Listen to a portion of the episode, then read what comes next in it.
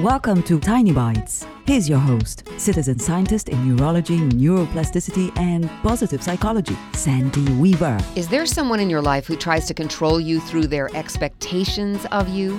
It might be a parent or a boss or a friend, anyone. They might look at you after your latest hair appointment, and from the look on their face, it looks like they smelled something stinky.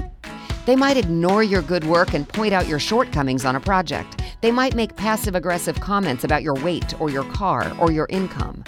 Those people, if you let them, can gut your self confidence. Don't let them. If you're in a relationship where you can voice your feelings about their behavior, do it.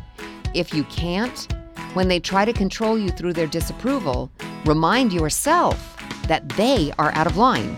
They are not living your life. You are living your life. You are in charge of you.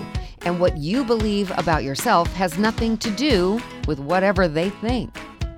P.S. Please let that last part sink in so you can move through your day and your life confidently, no matter how that judgmental person feels about you. Subscribe to the podcast and share it with your friends. And there's lots more at centerforworkplacehappiness.com. Here's to your well being, one tiny bite at a time.